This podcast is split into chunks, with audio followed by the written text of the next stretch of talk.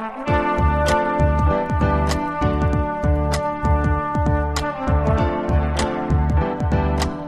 listening to the Co-Main Event Podcast. And now your hosts, Ben Fowlkes and Chad Dundas. That's right. You're listening to another episode of the Co Main Event Mixed Martial Arts Podcast. I'm your co host, Chad Dundas. I'm the author of the book Champion of the World, now available for pre order at Amazon.com, and I'm a lead MMA writer for Bleacher Report.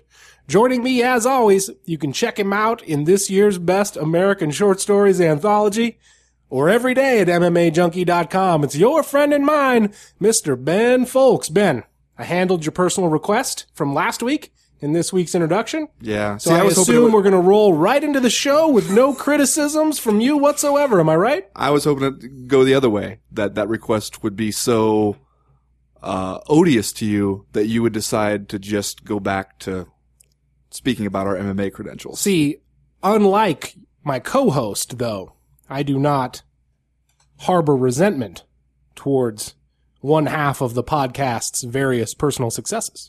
So I'm good with it. You yeah. want me to say it? I'll say it. okay. Well, That's on the very short list of things I will say because you want me to. you know, I I almost want to encourage people to boycott your book.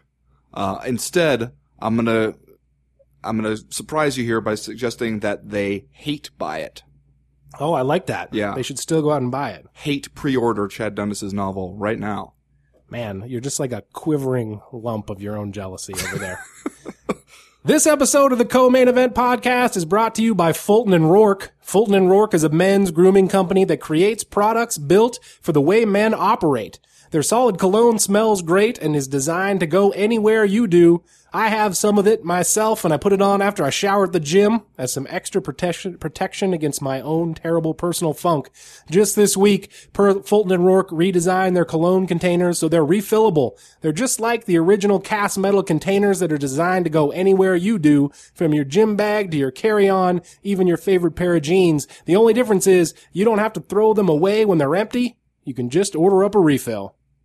Well, Chad, it doesn't stop there because all the Fulton and Roark's products that we have tried have been pretty great. Their shave cream is ultra slick and low foam, so even you might actually shave. Uh, if you, uh, are into that sort of thing, the bar soap is a great smelling, I'm gonna say, brick of excellence. Uh, made with Moroccan red clay and designed to exfoliate, while the combination of eucalyptus, black spruce, and sage nourishes, perhaps even mothers, your delicate skin. Well, everybody knows I love smelling like black spruce. Yeah. Ben, right there. now, Fulton and Roark has some exclusive savings for CME listeners available on their website. Tell the kids at home how to take advantage of that. Well, Chad, you can go to Fulton and Rourke. That's R O A R K dot com and use the code CME at checkout to receive 15% off your total purchase. Then you can join the ranks of the truly well groomed, such as the present company. That's right. We are looking good. Three rounds as usual this week in the co-main event podcast. In round number one, Vitor Belfort scores a TRT free knockout and Dan Henderson gets a stoppage just fast enough that he can probably convince himself that he ought to keep fighting. So, um, everybody wins. And in round two, damn it, Bellator, you're making us feel bad that we ever encouraged this nonsense. These old guy fights were funny for a while, but now you're taking this shit too far. Hashtag Wouldwatch. Would watch. Round three. This weekend, MMA's most sex tippinist, coach going to jail for tax evasionist, dating an accused domestic abuserist superstar, returns to the cage. But does Ronda Rousey have anything at all to fear from Holly Holm? All that plus just saying stuff, are you fucking kidding me? And everybody's favorite, vaguely British theatricalist returns for Master Tweet Theater. But first, like we always do about this time, let's do a bit of listener mail. Listener mail. The first piece of listener mail this week comes to us from Ryan Larson, and he writes, after completing a successful test drive of my new time machine, I can confirm that the Daniel Cormier versus Jon Jones rematch was one crackerjack of a fight. We were all surprised when Cormier pulled ahead to finish Jones midway through the fifth round. Given this outcome, how do you recalibrate each fighter's place in the pantheon? Back in 2015, Jones is a Mount Rushmore fighter along with Fedor, GSP, and Anderson Silva, how far does he fall with a hypothetical loss to DC? Would Jones with a legitimate loss still be the, in the conversation for all-time greats? And what about DC? Do we put the wrestler on the Mount MMA?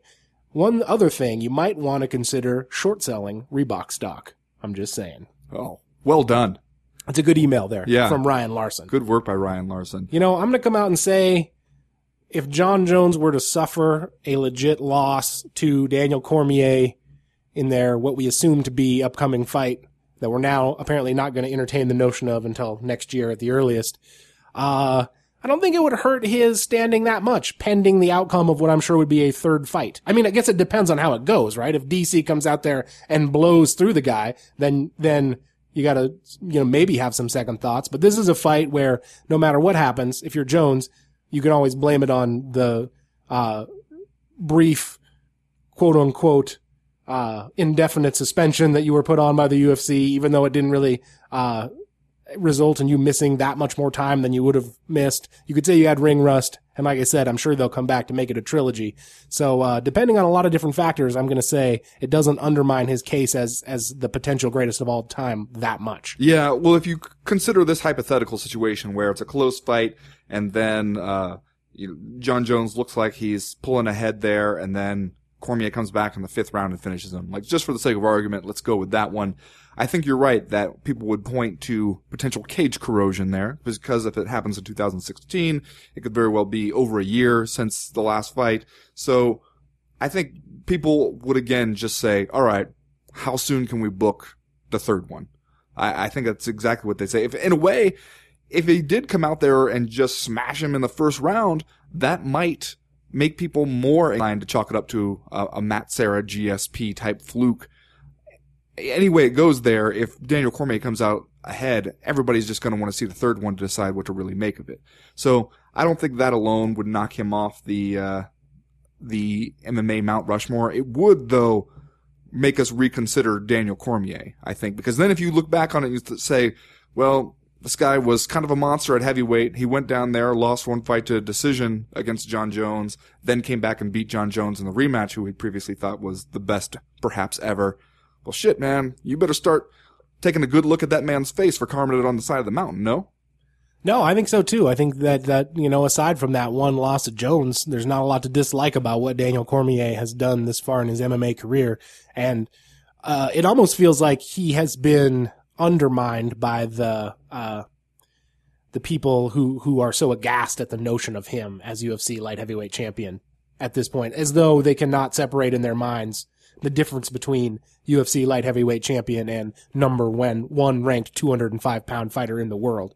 Uh, which is kind of makes me feel bad for Daniel Cormier because as he has said himself, he didn't do nothing wrong besides go out there and win the fights that they, that they gave him after Jon Jones, as he put it in a totally amateur wrestler style way, quote unquote, disqualified himself from competition. Yes, yeah, that is a great wrestler guy thing to, To say. To me, it almost puts, I mean, obviously not Jon Jones, but I think it puts the light heavyweight division in a more precarious spot if Jon Jones wins this fight, as I believe we were remar- rem- I mean, it'll be good to have him back as champion, uh, in terms of the bottom line, since Cormier's last two fights, if we are to believe Dave Meltzer's estimates, uh, didn't sell very well at all. or even Cormier's own admissions. Right. I guess he did say that they had not done that well. Uh, but we were reminded last weekend when Glover Teixeira went out there and just beat the bricks off Patrick Cummins that, uh, Glover Teixeira is the, still the UFC's officially ranked number four light heavyweight and the dudes in front of him, uh, are not necessarily dudes that we think are going to go out there and, and, and stop Jon Jones. I guess it would be kind of interesting to see Alexander Gustafsson go out there and try again, uh, maybe Anthony Johnson, but not a lot of depth in this division. And if you run your way through this Jon Jones, Daniel Cormier feud in just two fights, uh, you have the opportunity for some lackluster stuff around the corner. You know what made that same point to me was watching earlier in the night and seeing Fabio Maldonado show up as the number 12 ranked Oh, that's right, light yeah. heavyweight against He uh, and, uh, Beastin 25-8, who is the number 14th ranked light Right. heavyweight. Yeah. And for Corey Anderson, like, he seems to look a little bit better every time we see him. I thought he even looked better this time than when we saw him just two months ago. I agree. Uh, but at the same time, that does, you're right, underscore the shallow nature of this division. When the hillbilly, the Brazilian hillbilly, Fabio Maldonado, the Iron Hill, what do they call him? They call him something. I saw the Iron Hillbilly was out there, still ranked damn near in the top 10. And you have to worry about uh, Corey Anderson's uh, longevity with all that beasting. That is a lot of beasting. But you know what? When you beast 25-8, the rest is just gravy, man. You run through Fabio Maldonado like it ain't nothing. I guess. That's hardly beasting at all. But then do you die at like 42 because you've just, you've used up too much life by adding an extra day and hour? I think we should ask Ryan Jensen. He'd be Him, the guy. he of the time machine. He would know. Next question this week comes to us from Randy in Hawaii. He writes, so the coach slash trainer to the biggest UFC star has just filed for chapter seven bankruptcy while claiming to be quote unquote not employed and with quote unquote no income. Is it conceivable that we've misjudged Edmond Tarverdyan, Tarverdyan? Targaryens? the Red King. The Dragon King, Edmund Targaryens? Edmund Targaryen. the whole time that he's been quote unquote volunteering his services to Ms. Ronda Rousey all these years out of the goodness of his heart? Thoughts? This is like the most surprising slash unsurprising thing of all time, right? That It's a high profile coach in this, uh, strangest of, of strange sports that we cover, it turns out just ain't been paying his taxes. That's what I was going to say. It's surprising in the exact way that MMA bullshit is surprising and yet not surprising. Like that we would be really surprised if this happened in a real sport, but in MMA where we're all a little half crazy to begin with just just to be here, yeah, okay. Should have seen it coming maybe. If it turned out that Chip Kelly hadn't paid his income taxes in like a decade or Jose Mourinho had not filed for, for income taxes, that would be surprising. MMA, it's kind of like, is that all you got? Yeah. Something tells me Don Mattingly pays his taxes. Religiously. But okay, the, this thing is really weird because from what I read, for one thing, a few months before, or maybe even less than months, uh, before filing for bankruptcy, uh, he perhaps transferred ownership of the Glendale Fight Club. Uh, I gotta wonder. Smart. Smart. Yeah, no, they'll never catch you That's that. like when Jake the Snake Roberts ducks underneath your clothesline and looks at the fans and shakes his finger and taps his head like, no, no, too smart for that. Well, you're on TV, you're on all this stuff with like the most hyper exposed uh, member of the UFC. You're like people have seen you who don't even really watch this sport. They're not going to have a hard time doing the math here and figuring out, wait a minute, this guy who claims to have no income and who is coaching maybe the biggest draw in MMA, something's not adding up here. Like I don't know how you think that that is going to end smoothly. Well, this has got to get a big fist pump from Ronda's mom, though, right? like, just when she comes out with with her allegations against Edmund's Targaryens, the Dragon King, uh, trouble comes and finds him. Maybe she's got friends at the IRS. Maybe she placed a call. I Saying don't know. she dropped a dime on She him? dropped a dime on this man. Who knows? Yeah. You know, we were talking before uh, last week where you were just saying stuff, I believe, was about how you're not saying Ronda Rousey's going to lose. And we got a whole round about Ronda coming up later. I assume we'll talk about that then, but This seems just like one more thing in the, is there too much shit going on right now in Ronda Rousey's Like- camp and world? if you step back and squint at all of this stuff, it kind of makes her look like the villain in one of the late Rocky movies, right? Like so uh, the the the pampered, not that Ronda's pampered, but like the the the evil heavyweight champion that Rocky has to beat, who has like the the ne'er do well coach and the the big time book contract and all this stuff. I'm talking, you know, the Tommy Morrison era Yeah. Rocky movies. Yeah. Yeah, I don't know. I mean, I would just like to know what the conversation is like between Ronda Rousey and Edmund Targaryen's the Dragon King. And her mom, right? Well, What are what's what are those conversations like? Yeah. And you know nobody loves to say, I told you so, like your mom. Man. Can you imagine? Maybe Ronda has an accountant that she could hook the Dragon King up with, though. Maybe. He might need a different And kind of accountant at this lawyer. point. Third question this week comes to us from Richard Saunders. He writes, Look, I'm from Europe and I love Joanna Champion, but tell me why I should really be interested in her squash match against Valerie Letourneau. Letourneau lost to the Happy Warrior, Roxanne Modafferi, in the quote, get into the house fights in the Ultimate Fighter. Discourse.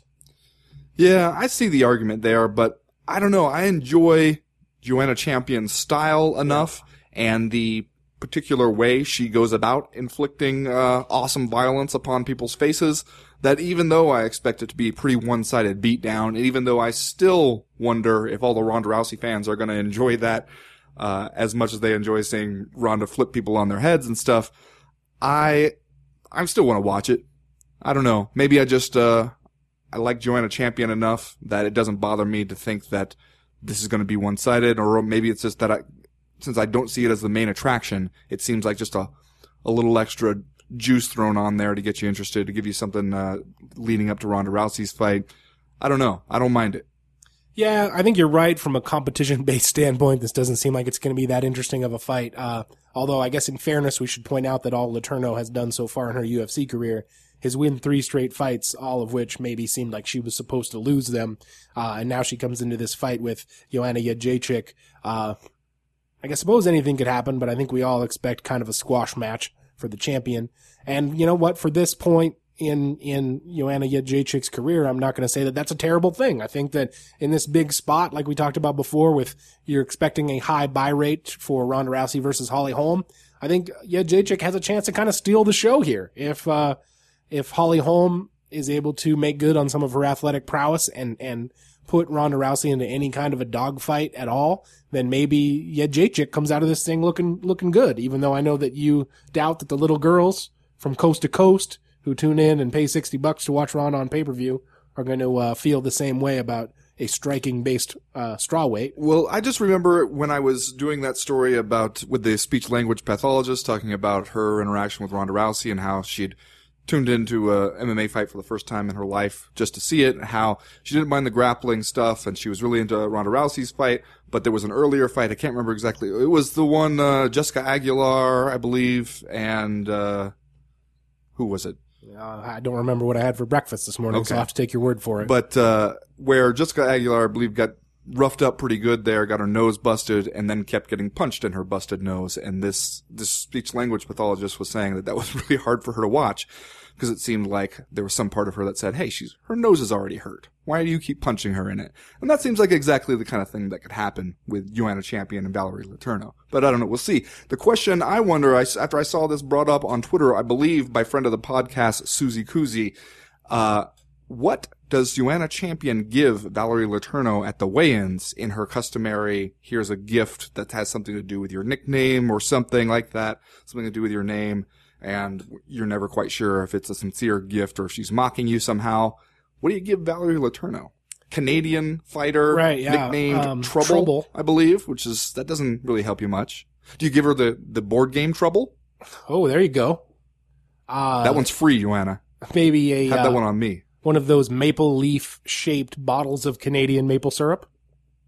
Oh, okay. I mean, if you're just going to give her a board game, I don't see how the maple syrup is any worse, right? It's Box of oranges. She trains with the top team down there in Florida. You know what oranges symbolize? Death. in the Godfather trilogy. Okay, well, let's just say we we've both given Joanna Champion some ideas, and she can choose whichever one she thinks is best, which is mine. Film buffs would love the oranges thing. Now, last question this week comes to us from Dooley in West Hollywood. He writes, I guess he or she writes, this weekend we saw two relatively young Brazilian scrappers, featherweight Thomas Almeida and lightweight Alex Oliveira, score their highest profile wins in the UFC so far. Both of them came by violent gut-turning knockout. Are these the next generation of fighters who will lead Brazil back to prominence? Can Brazil stop being the new Canada and reclaim its spot as the old Brazil slash new Ireland as a place that the UFC once again seems excited about bringing big events? Okay, wait. So it's it's trying to be the old Brazil of The old Brazil is back, Ben. Okay, all right. It's late career Brazil that comes out and guarantees that it's gotten back to basics and its training. What works, it's cut out all the distractions, and the old Brazil is back. That's never a good sign. Well, I think in answer to the question, which one of those guys uh, could be somebody to really bring it back, I think uh, Thomas Almeida, who's a bantamweight, by the way, I believe you said featherweight. Oh. Um, but Dooley's mistake. yeah, well, I think that Oh wait, does it say bantamweight on the thing?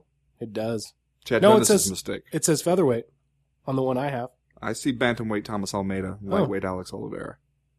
All right. Well, Well, anyway, I think Thomas Almeida is the guy to pay attention to out of that bunch, and especially at bantamweight, where I don't think it's a super tough weight class right now to make your case for a title shot.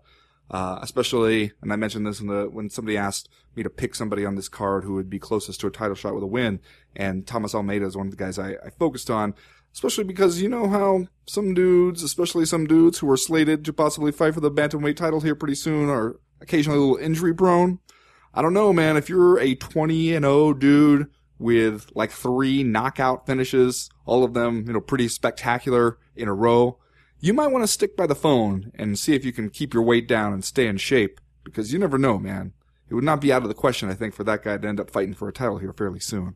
No, and he's already sort of being hailed, uh, you know, four fights into his UFC career as the next big thing at 135 pounds in the men's division. Uh, and it helps your case when you're out there, uh, leaving guys laying like, like Steve Nelmark against Tank Abbott, one of the grossest knockouts in or the early UFC. Uh, and poor Anthony Birchak is out there looking, looking kind of like, in fact, this knockout, the one where I think we also got like an overhead view of his mouthpiece kind of like sticking out of his mouth. And then they cut to Thomas Almeida celebrating and jumping on the cage and doing all that stuff. This is one of those ones where I was like, is that other guy dead? Yeah. Like you might want to maybe not, I can understand you're excited, you know, young man out there getting your fourth win, but let's make sure that other guy is okay before we get too into the, you know, opa I don't part put- of the program. I don't know. I don't put anything of that on him. I mean, Well, no, it's not his fault, but I'm sitting at home while the camera is scrupulously not showing the knocked out man, being like, let's get an update on the knocked out man, please. Yeah, yeah, no, I agree with you there. And that was a bad one. Like he was just unplugged and just whoop straight down. Um, but I, I think that that was one of those fights where if you were looking to see Thomas Almeida face a little bit more of a test, you're looking to see, you know, a couple of young guys and see who's going to come out on top there. Uh, and that felt like a fight to determine, all right, who are we going to think about seriously in the future of this division and who you know, maybe did we get more excited about than we should have? And Thomas Almeida put an exclamation point on that one. So, I, I mean, I do think that there's always the question, like, is that what it's going to take to bring big events back to Brazil? Is to have a Brazilian champion and uh, for the UFC to go really all in on a card there. At the same time, I wonder, would a Brazilian bantamweight champion be enough to satisfy the the big cards hunger? It's not like Anderson Silva.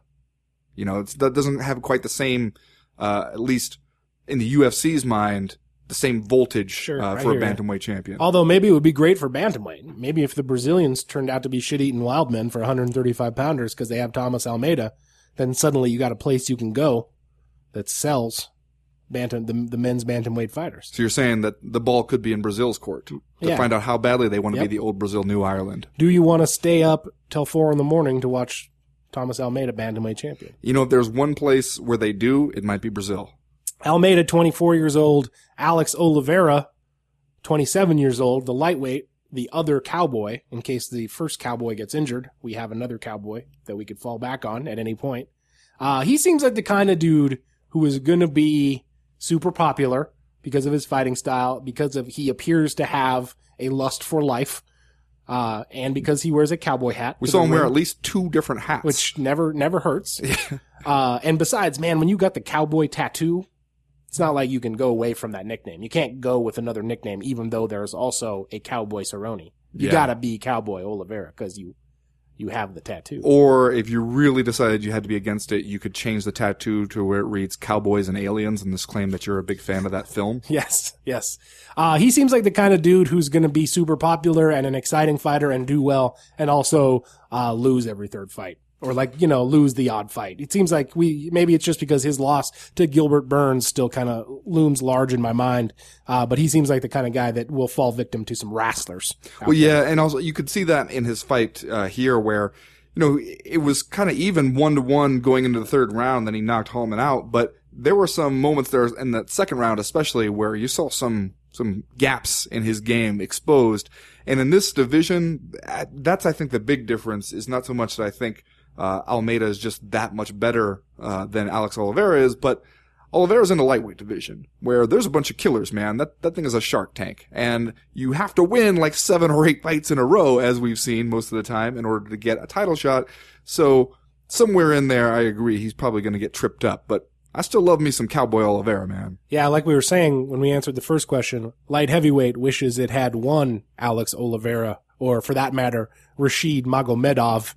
Lightweight has 50, 50 of them. Yeah, So that's That says all you need to say about that. Well, that's going to do it for listener mail this week. If you have a question, a comment, or a concern to air to the podcast in future weeks, you know how to get a hold of us. You go to the website, co-mainevent.com and click the link in the top right hand corner of the screen that says email the podcast. That'll get you in touch with us. While you're there, you can sign up for the Breakfast of Champions newsletter. That comes out every Friday morning, uh, to catch you up on the news and notes that we miss from Tuesday to Friday when the when the podcast isn't coming out. It's fun, it's short, it's humorous. If you don't like it, you can always unsubscribe. So go to the website co-main event and sign up for that now. As for right now though, we're going to go ahead and get started with round number 1.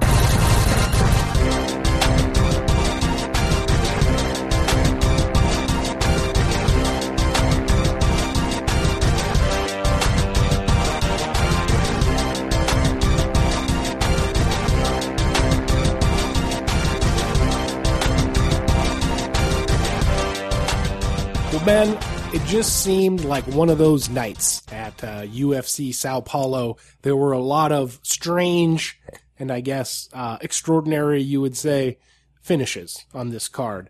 You know, you had uh, the referee stepping in on behalf of Gleison Tibau to get the win over Abel Trujillo in their fight when it didn't seem like Trujillo had tapped out. Uh, you had, as we talked about in the opener, Thomas Almeida and Alex Oliveira scoring kind of uh, big time knockouts over their opponents. You had Patrick Cummins getting saved on the feet. Uh, after just taking a beating from, from Glover Teixeira, uh, and you had, you know, guys like, uh, uh Clay Guida getting tapped out when, when he, uh, he dives into a, uh, into a, into what he thought was going to be a takedown, got choked out. And lost his Reebok shorts trying to get out of that guillotine. You notice that? Yeah, I've heard that they're, that the performance leaves something to be desired from some people who know. We might talk about that later. It's possible. Uh, but then you, you know, you get to the main event. It seems like one of those nights, a lot of finishes, a lot of knockouts. And then what we get from Vitor Belfort and Dan Henderson is about two minutes of staring at each other while Dan Henderson throws some low kicks. And then Vitor Belfort goes upside his head with a head kick. And, uh, shortly thereafter, it's all she wrote. Referee Mario Yamasaki steps in to call the fight off. Uh, I guess, do you want to talk about the stoppage or, or should we just forge ahead? I got no problems with that stoppage. I I, know that Dan Henderson didn't like it, but when's the last stoppage you remember that Dan Henderson liked? You know, he didn't like the one in his fight with Mousasi. You know, he he's just one of those guys where he's always going to feel like he can keep fighting, and it's justified in a way because we have seen him like in those fights, like his second fight or even his first fight uh, with with Shogun Rua, where he he does seem like he's got one foot in the grave there, and then he'll come back. So I can see why maybe he feels like he ought to be given more of a chance there. But I don't know, man. You get kicked upside your head, dropped. He got punched and went went limp there. The ref can't wait to see if you're going to come back from that. He's got to jump in there. Yeah, he did pass the what the fuck test immediately afterward, but flat on his back. but it was a situation where, like you said, he got tagged uh, and and kind of appeared to go limp for a split second. Which anymore, that's kind of all you should have to see to to stop a fight. But um, I believe the what the fuck rule requires you to get up. Does it? To would- get up we and would ask need what the fuck is your problem. we would need a a what the fuck rule scholar to come in and tell us if that was indeed uh, part of the details there. Anyway, Vitor Belfort uh, comes out in his native Brazil and uh, gets a first round knockout win. Uh, and then starts talking about how he's got his eye on Luke Rockhold, which is kind of a weird call out. Some other people said that they would want to see him fight Tim Kennedy, uh, who appears to be coming back from, from thoughts of retirement anyway, uh, and, and appears to want to, uh, take on people who he believes were cheaters for their TRT abuse. Um, but this was a fight, like I said in the intro, where it seems like, uh, Dan Henderson is going to feel like he got jobbed, so he's going to make an excuse to himself about why he should carry on. And, and frankly, if you're a guy like Dan Henderson, this isn't, I don't know if there's ever going to be a point that seems perfect to you to walk away, but this doesn't seem like it when you feel like you got jobbed on a quick stoppage. And, uh, Vitor Belfort, obviously coming off a win, even at 38 years old, uh, is certainly going to see no reason to pack it in. So two long and at this point strange careers just kind of keep on trucking. Yeah, I I agree that Dan Henderson, especially as I wrote about in my column, that post fight quote that the UFC sent out did not make it seem like that was a man going, well, maybe I need to reevaluate and think about my long term plans here. He was just thinking about this fight and saying, I screwed up. There's your quote. Like basically, leave me alone. And he's one of those guys too for years. I think we've been asking him every single time in interviews, when are you going to retire? When's going to be the last one? and he does not even seem to see that rushing up at him. Yeah, uh, he told Fox Sports Damon Martin back in June prior to his uh, fight with Mousasi that he was going to fight out this current contract, and at the time he had three fights left on it. So unless he signed an extension without without our knowledge, uh, this would have been the last fight on that contract. So it is going to be a situation though where Dan Henderson has to make a decision. He's going to have to put put his John Hancock on a new contract, or uh, you know think of something else to do. But So think of something else to do. Act like he wouldn't be a perfect fit in that seniors division over there in Bellator. Come on, man. Yeah, I mean, if that's what if that's what he wanted to do, I, they would they would certainly welcome him with open arms, as I believe we will talk about coming up in the next round. Uh, let's talk about Vitor Belfort, though. Uh, he goes out there um, once again. Uh, we believe deprived of any kind of uh, extracurricular help, uh, and this time scores a, a head kick knockout. Um, just like he just would like it was his favorite thing to do back in the TRT era. Does that mean anything to you? Not really. Yeah. I mean, again, it's one of those things where one of the arguments people make about this is always, hey, and Vitor's made it himself. TRT doesn't teach you these great kicks that he's been using. TRT doesn't teach you how to throw a punch. The same way people would say steroids doesn't tell you how to hit a baseball. That's right. Uh, it just makes it go farther when you do hit it. And the same way, you know, TRT might not teach you how to fight, but it does help you in a lot of ways that are very relevant to honing your skills and implementing them as a fighter. So it's, I was never of the opinion that without steroids, Vitor Belfort would never be able to muster his strength enough to lift his leg up uh, high enough to hit somebody in the head with it. I don't think he was going to turn into a de- decrepit old man who could no longer throw a single kick. Uh, but to me, it's not really the point. It's not just that could you ha- have done this thing without steroids? Because hey, if the steroids didn't help, he wouldn't have been taking them. You know that that's the same thing with all these guys. So to me, if you're looking for some kind of redemption for Vitor Belfort, I mean, maybe if he keeps showing up looking like Dad Bod Belfort, if he keeps showing up clearly with a physique that says no performance enhancing drugs here and fights his way all the way back to the UFC middleweight title and wins it, all while being tested heavily by USADA, okay, then maybe then. Maybe then it'll be enough to when we finally write the book on Vitor Belfort's very long and very complex career, uh, it'll look a little bit different. Uh, but as of right now, you head kick a 45 year old Dan Henderson and knock him out. I'm not prepared to say that that means that uh, Vitor Belfort never needed any chemical help. How about you? Ah, no, I agree with you. And I, you know, at this point, it's starting to seem, it's seemed this, this way for a while, but it, it's starting to seem more and more like he will never, at least during his career, have to face the music for any of his prior mistakes and or transgressions. Like we said, leading up to this fight, it felt like for, you know, in the, in the very recent past that the truth was kind of starting to close in on him, that he had to pull out of that, uh, appearance on the MMA hour and, and go on inside MMA. Uh, and, and say some stuff, but he also, you know, met with presidential candidate Ben Carson that week, which is a, you know, a weird, and you have to think, uh, that Ben Carson's people were just ignorant of the fact that maybe he was receiving an endorsement from one of his sport's most notorious cheaters. Or they, they Ben Carson's campaign believed that all those steroid uh, syringes were just to store grain. Yeah, that's possible too. Oh, topical presidential campaign reference. Nice. Good work, Ben. Good work. Uh, but like he's still clearly very popular in Brazil. You can still send him down there and 10,628 people will turn out to watch him fight it's in Sao Paulo and give him a nice ovation when he kicks a 45 year old man in the face. Uh, at least they will give him an ovation as they immediately head for the exits because it's almost four in the damn morning. Uh, but he still seems, he still seems marketable. He still seems viable. And now he's back to winning fights. Uh, it does seem like Vitor Belfort, uh, his future at this point is brighter than maybe we would have expected. Yeah, and he's been doing it for fucking ever, man. Vitor Belfort uh, has had such a long career through so many different ages of MMA and has inhabited so many different bodies throughout those different ages. You know, I guess you got to give him some points for that, at least. Plus, I hear Globo loves him. Whatever Globo wants, man. We haven't heard about them for a while. Uh, well, Ben, let's do Are You Fucking Kidding Me? And then we'll move on to uh, round number two this week.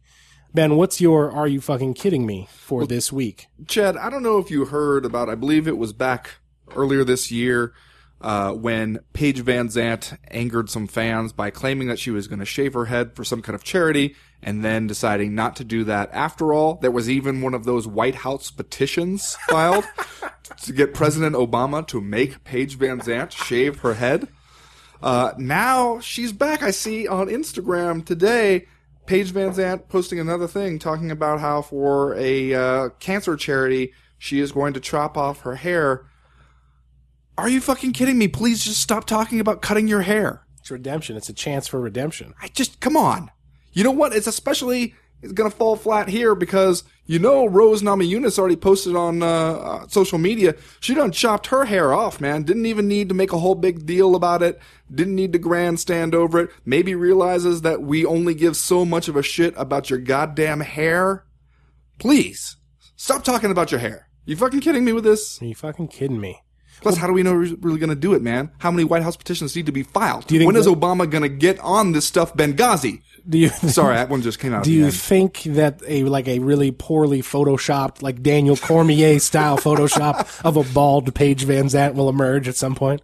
I would love that. Well, I think we, we probably have some listeners who are getting on it as we speak. Ben, this week, my Are You Fucking Kidding Me? Absolutely must go out to Senior Vice President and General Manager of UFC Brazil, Giovanni Decker, who said after UFC Fight Night 77 from Sao Paulo, and I quote, according to Guilherme Cruz of MMA Fighting, he called it the greatest show in UFC and MMA history. Wow, and MMA history. And I mean, I don't know, man. It was late, you know, it was really, really late. And we have no idea how long Giovanni Decker had been up or what he had been drinking. And I guess it was also the first televised UFC card for the last five weeks. So maybe he was gambling that we just wouldn't remember any of the other fight cards that had come before. even like earlier this year, for example. But be serious, man. Are you fucking kidding me? The best, the greatest show ever in the history of the U, not only the history of the UFC, but the history of MMA. Are you fucking kidding me? Fucking kidding me? All right, well, that's going to do it for round number one. We'll be right back with round number two.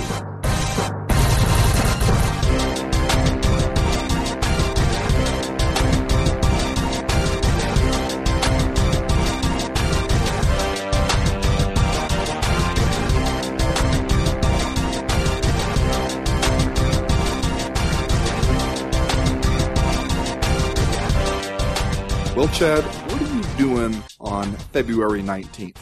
Well, I already got my calendar marked, sir. Because I think you and I should hop in the car, take a road trip on down to Houston, Texas, where we can see the next Bellator quote unquote tentpole event. And just in case you're not yet convinced that this will be a great time and great opportunity for us to eat Funyuns and uh, sing along with the radio out on the open road, you know who's going to be fighting at this thing? Just please tell me. It's going to be Ken Shamrock versus Royce Gracie. No. That's in the year 2016, Are we getting in Ryan Larson's time machine? as well as a co-headliner featuring your man Kimbo Slice against Dhafir Harris, who you might know Never heard of him. as Dada 5000. Dada 5000! That's right. Oh. The Dada 5000. Goodness gracious. Now, Ben, I got, I have a confession to make to you. I've heard this news, but I haven't read word one of the news reports surrounding it. And I know that, uh, Texas has a reputation as sort of an anything goes state athletic commission. But have we gotten any explanation about how we're going to put Ken Shamrock, whose last fight was a heavyweight affair against Kimbo Slice, in there against maybe 170 pound Royce Gracie? I, imagine Royce has put on a couple pounds over the Think years. maybe he's pushing 185 now? Yeah. or can we do are they just going to do an open weight like what's the That is one of many sanctioning problems I could think of with this fight. Not only the weight difference, but also the fact that either one of these dudes could die. Yep. Just straight die. at which point the Bellator MMA senior tour stops being a lot less fun right Yeah. Now you made a reference at the top of the show, which I had actually occurred to me in a more serious fashion. Are we to blame here? Not I- we, you and I, but we, the MMA community that applauded Bellator's fuck it, let's just try whatever mentality in the pe- recent past. And now Bellator says, all right, old ass Ken Shamrock versus old ass Royce Gracie in a doesn't matter weight fight. Also, Kimbo Slice and Dada 5000. and- Dada 5000? Is this, is this on us? I mean, partially, yeah. Not only the MMA community, but you and I personally, I think. Uh, no, but it is, right? Because of hashtag would watch. Everybody keeps hashtag would watching these fights. And that, you know, Bellator has been emboldened by that. And now th- this is the end result of this. The week prior to the Ken Shamrock Royce Gracie announcement, there were some rumors flew around that it was going to be Ken Shamrock against uh, Kurt Angle and his pile of trash neck because Kurt Angle had said he had a big announcement with Bellator coming up. It turned out he was just he's just going to be at Dave and Buster's playing skee ball for the Fan Fest. But like that seems almost more defensible than this one because at least they would be close to the same weight. Uh, and you wouldn't be booking 48 year old Royce Gracie to go out there and fight a guy who I assume will outweigh him. Although now that I look at it, look at it, Royce Gracie is coming off a win over Kazushi Sakuraba. However, Gracie tested positive for anabolic steroids after match, it says on the Wikipedia page. When you say coming off a win, what year was that again? Yeah, that's June 2nd, 2007. So Yeah. technically coming off a win. I guess. I guess. Uh, I mean, the approach that Bellator has taken here is to put together events and fights that are so ridiculous you can't bear to look away. Yeah, you, you, like a car, it's like a car wreck. yeah, you, you're gonna watch because you feel like it's going to be in some way crazy or ridiculous. People are going to be talking about how that was some ridiculous, unintentionally hilarious bullshit afterwards, and you want to be in on that conversation. Like that's the whole appeal here. Yeah, And, and that's, that appeal, as you said, has a certain hashtag would watch ability. Yeah. Until something horrible happens. And I, I have a feeling that this fight is going to be one where a lot of people at least, at least profess on social media that this is too much for them, too far for them. They're not interested in this. They're not going to watch it. But I would still bet you that Bellator goes out there and fetches a fairly sizable rating for this fight, which again will just continue to embolden them, I suppose. Yeah, uh, I guess though, but I wonder if it will just get to a point when you can't top yourself or you can't out ridiculous your own past bookings. How long, like, how sustainable is this? Well, it's not sustainable at all. Every, all these dudes are 50. Like, it's just that, like, But more it's not, it's will show up. unsustainable is, I think, the exact word for it since none of these guys will be able to even get in the cage within a few years. Give Dan Henderson five years and he'll be right there, man. Right there, ready. Dan Henderson versus Dada 5000? Can we talk about Kimbo Slice versus Dada 5000? Because, Ben, I know you've watched a dogfight over on the Netflix. And, uh, these guys have, have some history. At least according, we've heard Dada 5000's side of the story, which makes it sound like he was a member of Kimbo Slice's entourage there during the, the high times, the heyday. And then to hear him tell it, it sounded like he felt like Kimbo's people pushed him to the side yeah. because they did not want him to overshadow Kevin Kimbo Slice Ferguson during his glorious rise to stardom in the MMA world. So I'd assume that Dada 5000 and his 2-0 MMA record and 38 years of age will be coming into this fight with a score to settle. Yeah. Well, at least that's his version of the story. And he did seem in the dogfight documentary like kind of a born promoter in a way. Yeah. Had, had a weird charisma about him, really knew the importance of selling people a, a story they could sink their teeth into. So, uh, it makes sense that he's come up with that there. It doesn't, I guess, matter how accurate it is. Uh, although it would not be hard to imagine that Kimbo's people and the, the Elite XC people, uh, might have decided, you know what? We don't want, uh, the slightly racist Midwestern MMA fans to get confused about which big bearded black dude they're supposed to be rooting for here. So let's keep this guy out of the picture just, just so they can stay focused on Kimbo. So sure, that, that could have happened. Uh, but also, did you see his fight that is shown? Not, I don't think it's in, in its entirety in Dogfight, but the, like the MMA, the actual MMA fight that he does have, uh, towards the end of the movie. I got to be honest with you, I did not view the whole documentary. Okay. He he has a fight there. For one thing, it's interesting because when he shows up, uh, the head of the commission there pulls him aside, like pulls him into the bathroom, basically to be like, "Stop putting on fucking illegal backyard fights. It's a terrible idea." Uh, See, I didn't. I I got I got pretty much all the way through the, the opening scene of the awesome backyard event that they're putting on, which includes putting up tarps over the fences so motherfuckers can't stand outside and watch that shit for free. Uh, but that didn't get any further than that. Well, I had already seen what I came for. he has this fight, and for one thing, he gets totally exhausted. For another, it becomes clear that he does not have anything resembling a ground game. Uh, he kind of gets saved by the referee in a stand-up. I don't from like a dominant position. I don't know exactly. Maybe the other dude was in mount even and got stood up, and then he uh, ends up coming back and knocking the guy out.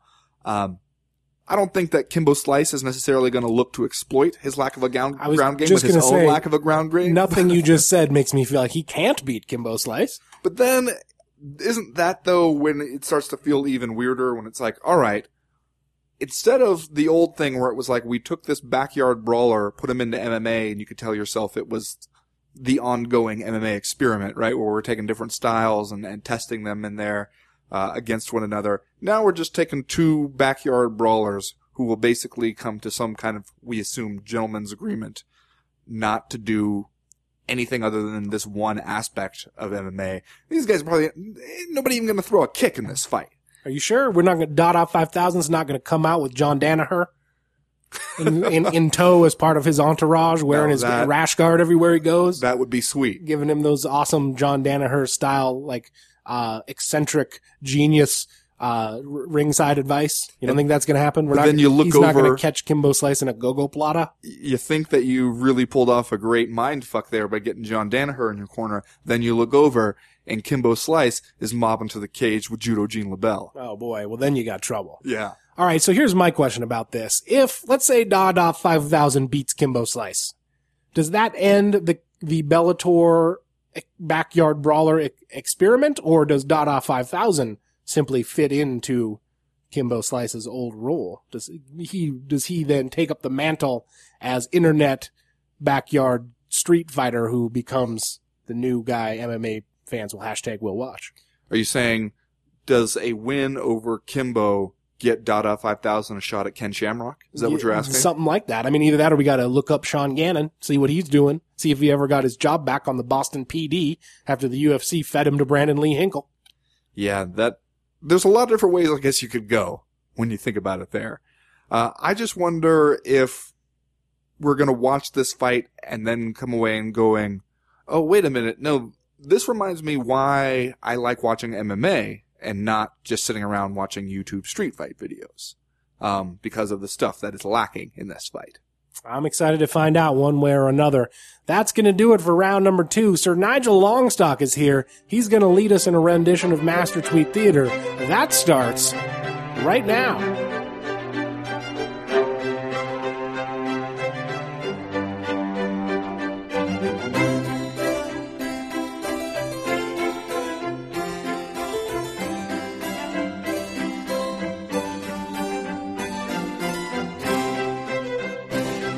Well, it's that time again. We welcome back to the show friend of the podcast and noted theatricalist, Sir Nigel Longstock. Good day to you, sir. I am sprung forward but falling back. What does that mean? I'm not sure. They change the times every year about last week, and I'm just catching up to it now.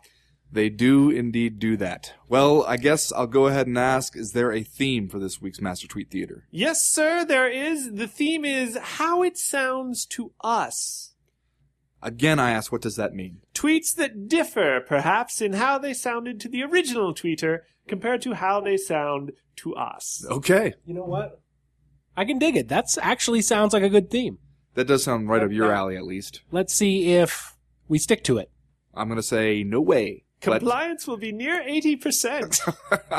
All right, let's get with it then. Let's let us begin. This episode of Master Tweet Theater is brought to you by the Seldom Fail Elevator Corporation. Seldom fail, because Never Fail Elevator Corporation has been ripping you off.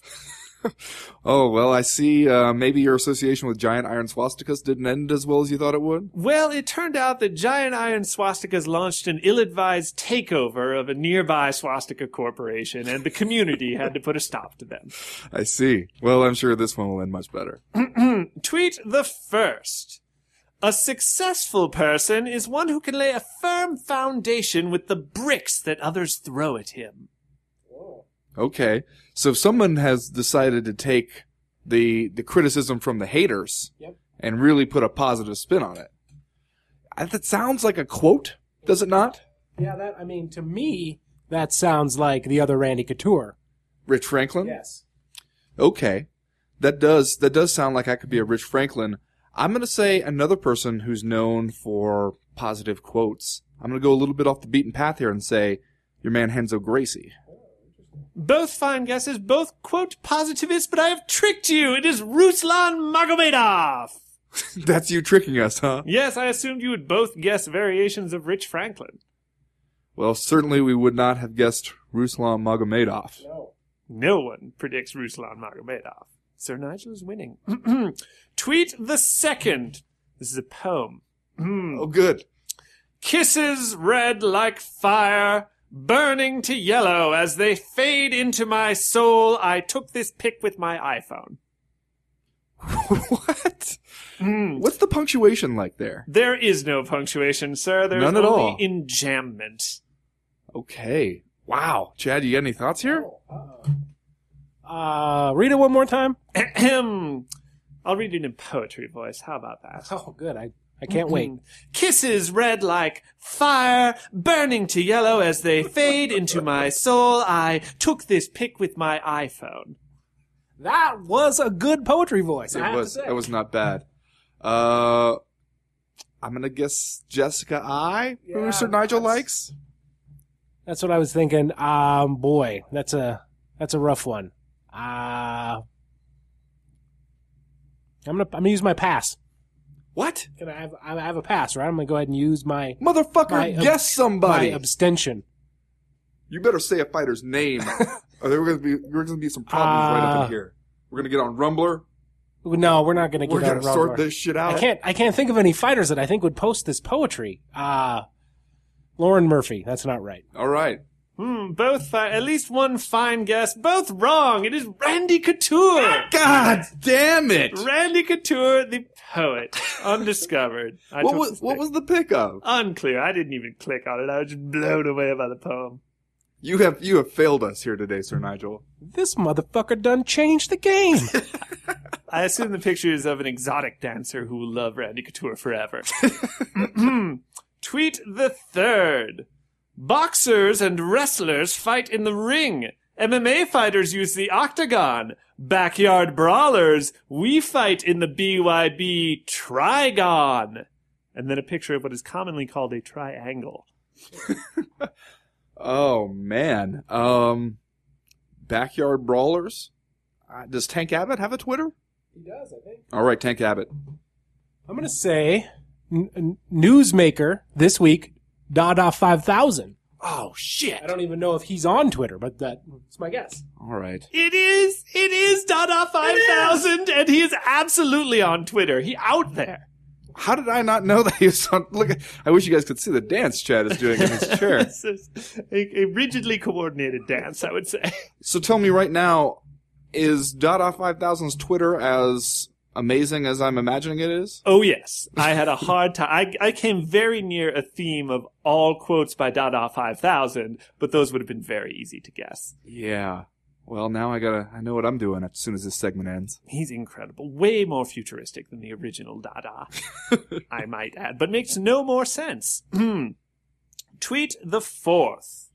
No reason not to celebrate. Why not? Cheers! And then a picture of the tweeter in question drinking beer on the beach. That feels like maybe the poet Philip Baroni. It does. It does feel like the poet Philip Baroni. Uh boy. I'm gonna go with Joseph Duffy. Okay. Both fine guesses, both solidly grounded in deduction, but both wrong. It is Dan Henderson. No reason not to celebrate. None at all. Huh. Okay. Hmm. Yes. I feel. I feel like I. I maybe should have got that one, but also I don't feel like that at all. No, just leave him alone with his beers and his sense of celebration. Hmm. Hmm. now I'm sad. I'm not sure what's Yeah, happened there. It really started as a down. joke, but I just got thinking about the inevitability of age. Hmm, well, I know what'll fix that. Tweet the fifth. I think I'm gonna start wearing gold chains. Chad, are we sure that wasn't you? Well, that it could have been me, but that to me sounds like the poet, Philip Baroni. Woo! I guess if it is him, most surprising thing about that tweet, he does not currently wear gold chains. Yeah, that was that's gonna be my thing. Uh, I'm gonna say Joe Benavidez. Both fine guesses, but only one correct. It is the poet Philip Baroni, whom I guess I pictured wearing a gold chain even as he tweeted it. Wow, you know, and when I went Joe Benavidez, I was going it's like a funny joke. Uh, and now that I know it's the poet Philip Baroni, I guess it's not a joke. No, nor funny. Well, kind of funny. Well, I look forward to those gold chains showing up in a Las Vegas area pawn shop soon. He'll keep them forever. Well, Sir Nigel, I guess that about does it. What else you got going on? You know, it's funny you ask, sir. I just finished wrapping an exciting project about a police officer who must travel to the past and assassinate a politician in order to save his innocent wife. I see. And what's it called? It's called In the Nick of Time Cop. And what role do you play? I play Eleanor Roosevelt. Well, that was Master Tweet Theater, and that was Sir Nigel Longstock. Thank you, sir.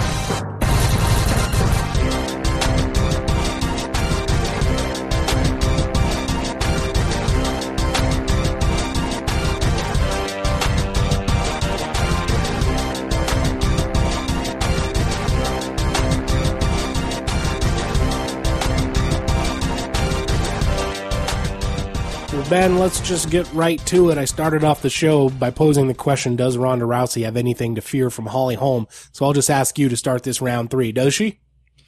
You know, a fighter with Holly Holm's skills and experience in combat sports in general, you can't say she has nothing to fear. Right. I think there are some ways that Holly Holm could pose a problem and could give Ronda Rousey a little something different to deal with. But the problem is, I don't think Holly Holm can knock Ronda Rousey out. Right. I think she would have to beat her by decision, which means being in there for five rounds with Ronda Rousey, coming at you and trying to throw you on your head. And I think Yeah. eventually she's going to get there. Yeah, it. Uh, the thing that I keep coming back to is that the margin of error will be so unbelievably slim for Holly Holm. And the truth is, like, Holly Holm stacks up athletically as well as anyone that we've ever seen sent out there to fight Ronda Rousey. Um, she should be able to compete with her in, in terms of size and strength. I like a lot of what we've seen from Holly Holm uh, in terms of her mobility and, and her ability to fight from distance and keep away from Ronda Rousey. And clearly she's got the striking skills that if she manages to keep it on the feet, she has a chance to at least make things interesting. But margin of error, man, just like you said, I think all it takes is one time for Ronda Rousey to get within clinching range and she can start putting together those chains of judo takedowns that she can get into with the speed of a, you know, young prodigy that I don't think anyone's really ever going to be able to catch up and scout and be able to compete with. And if she gets if she gets you on the floor, it's probably over. She can probably just armbar you, and that makes it a tall task for Holly Holm and anybody really in this fight. Although, like I said, athletically speaking, I feel like Holly Holm is a person that can drag this out longer than 30 seconds, uh, unlike Ronda Rousey's other recent opponents. Yeah, and that's why I think it's it will be an interesting fight. I think too that one of the criticisms that a lot of people have had of Holly Holm uh, in the UFC has been that she doesn't go after opponents enough. That even when she's demonstrated that she's a better fighter, a much better striker, uh, she's content to kind of hang back and stay just at the very outside edge of striking distance and doesn't really go after people uh, and and come on and try to finish them.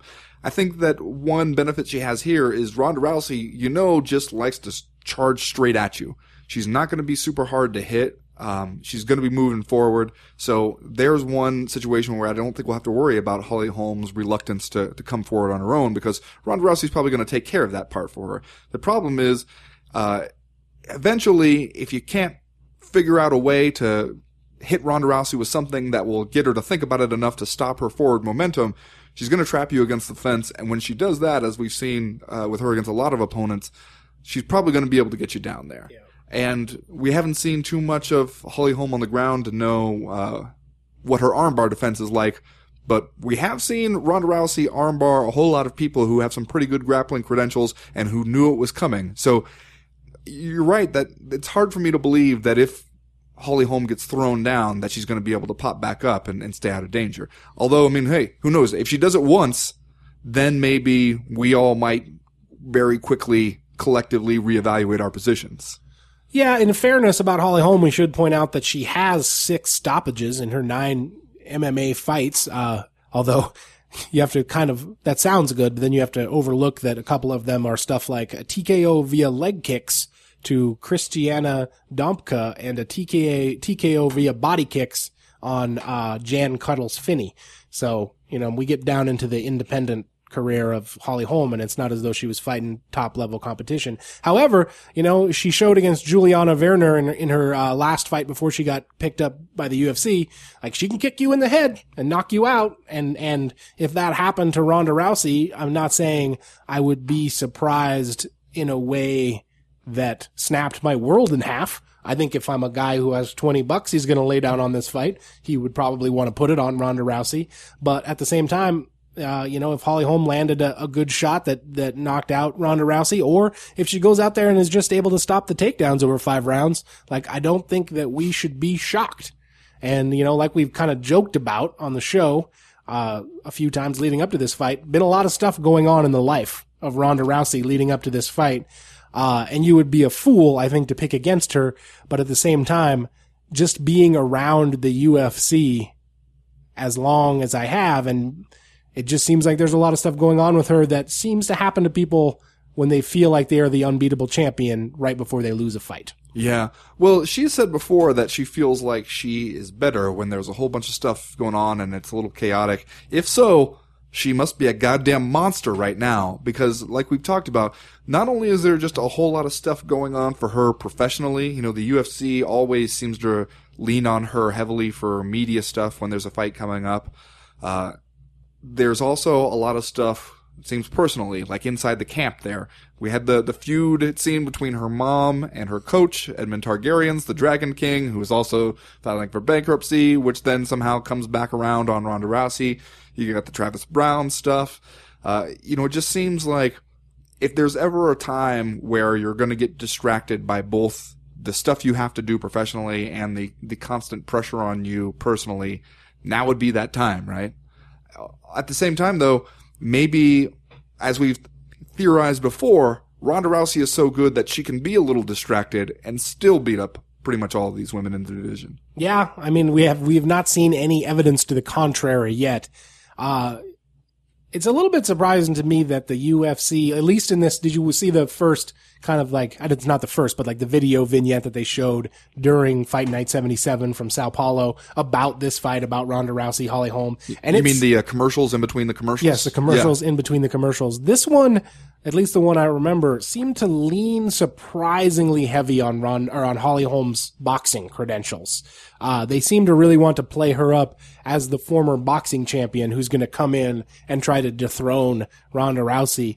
Uh, which I can understand from a we're trying to promote this fight to the general public standpoint because I guess that you know that's the stranger comes to town an old fiction trope common in among westerns. Also known as the plot of every Deadwood episode, pretty much. uh, but it seems strange to me, at least, or like maybe even unfair to Holly Holm to focus really heavily on that and ignore the fact that she's nine and zero oh in MMA and has almost exactly the same level of MMA or the same amount of MMA uh, competition that almost all of other Ronda Rousey's other opponents have had coming into a fight against her. Yeah, but uh, if you're looking to sell this one, uh, you do sell it as the boxing champion because what do you what do you sell it on from her MMA experience? I mean, she hasn't really she's undefeated, but she hasn't really done anything spectacular yet in MMA.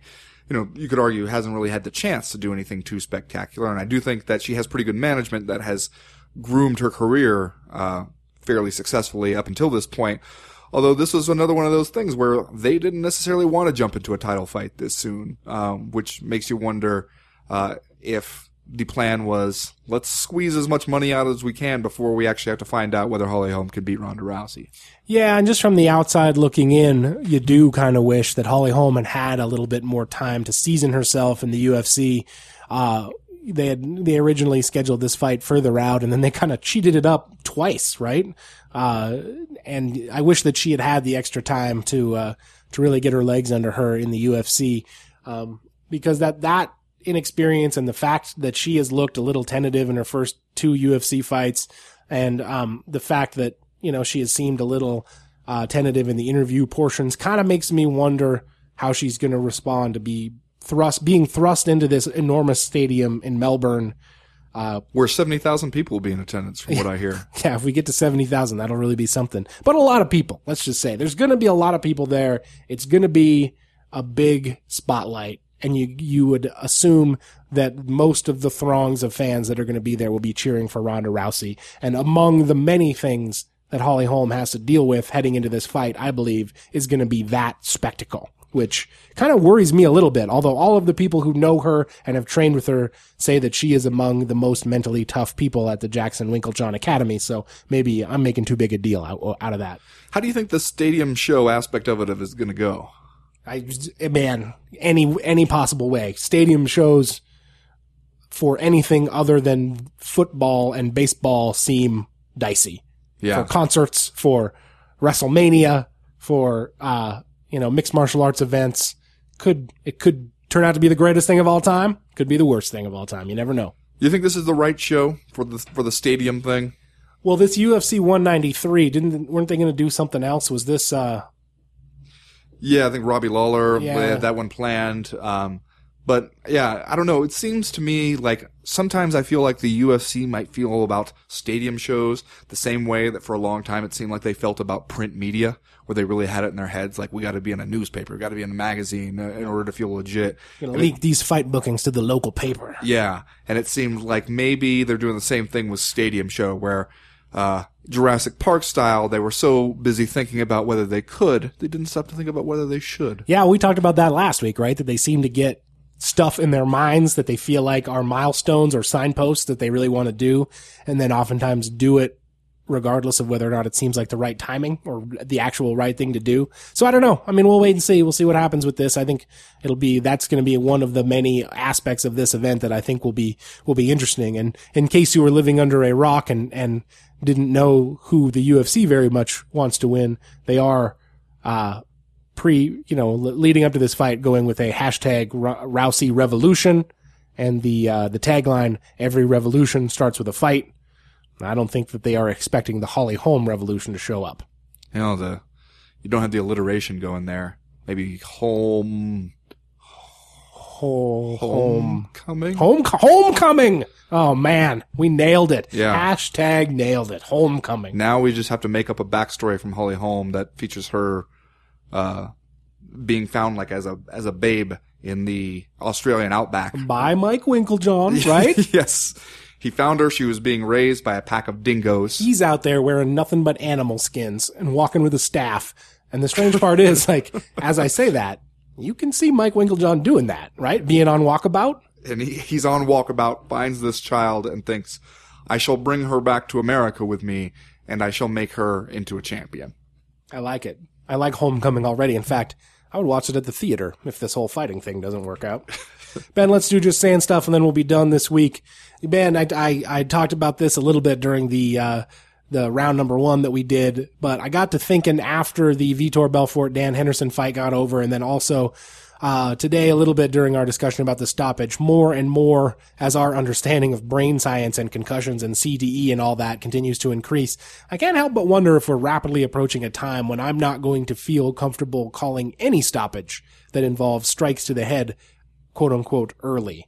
I realize that that is going to, you know, we're going to have to strike some kind of a balance so that the way that this sport uh, is officiated and the rules we have to, you know, so it continues to operate and continues to be viable. But I'm starting to feel like I might think twice the next time I feel like somebody quote unquote got robbed by an early stoppage when they are down on the mat absorbing strikes on the ground. I'm just saying. Just saying. Well, Chad, I'm just saying, I don't know if you heard that your boy Mirko Cro Cop Filipović spoke out about the Reebok deal and says that, you know, he's not thrilled with the quality of the Reebok gear he was given to wear. Uh, and he asked initially, according to him, if the shorts that the Reebok people made for him could incorporate, you know, his Croatian flag design, uh, that he is known for, kind of one of his major things, uh, was he referred to in this translated interview, uh, as the boxes that I always wear. Um, they told him no, that they could not do that. And here's his quote from this. I do not understand who would mind. Their attitude is that all fighters could ask for something specific. I'll have to accept this because I've performed for this promotion. I do not like this since the checkerboard has been my trademark shorts since my first fight. Uh, I'm just saying when he says that they would not do it because, hey, then everybody might ask for their own special thing. You mean everybody might ask for customized, personalized gear? Pretty much exactly what was promised before this deal actually took place? I'm just saying, seems like the reason they won't do the Croatian flag thing for Cro Cop kind of goes into conflict with exactly what they said they were going to do. I'm just saying. Just saying. I did know that because my Google alert for Mirko Cop went off earlier this week. Just went crazy, huh? We made those comments. That's going to do it for this week's co-main event podcast. We'll be back next week to tell you what happened at UFC 193 and look ahead to the UFC show that is the week after that, whatever it happens to be. Uh, as for right now, though, we are done. We are through. We are out. A side story in the Homecoming uh, feature release is Mike Winkeljohn, after he realizes he's teaching this girl to fight excellently as she is a child, he also realizes he has to do kind of the Eliza Doolittle thing to get rid of her Australian outback accent. Yeah, make her sound all New Mexico and stuff. I would like to see Greg Jackson